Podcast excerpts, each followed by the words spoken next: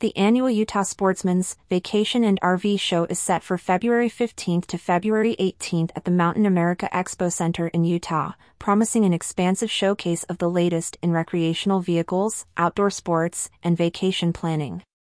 This annual event, a staple for outdoor enthusiasts and RV aficionados, draws attendees from across the nation, offering a glimpse into the latest trends and amenities in the RV park industry. According to the RV Show's website, visitors can expect the latest trends in RV accessories, trucks, ATVs, RVs, fishing guides, lodges, resorts, and many more.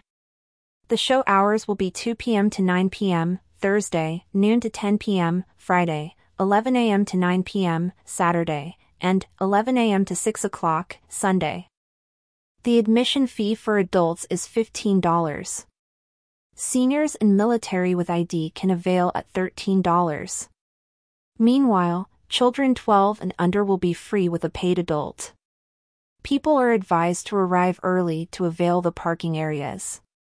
The show will feature hundreds of new RVs, from luxury motorhomes to travel trailers and fifth wheels, alongside a variety of outdoor equipment and vacation services.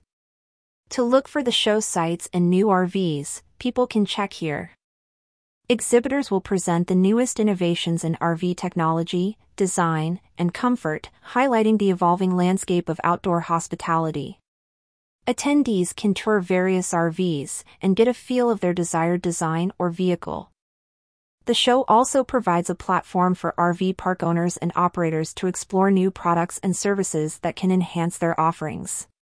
From state of the art utility hookups to innovative leisure facilities, the event is a crucial gathering for industry professionals looking to elevate the camping experience.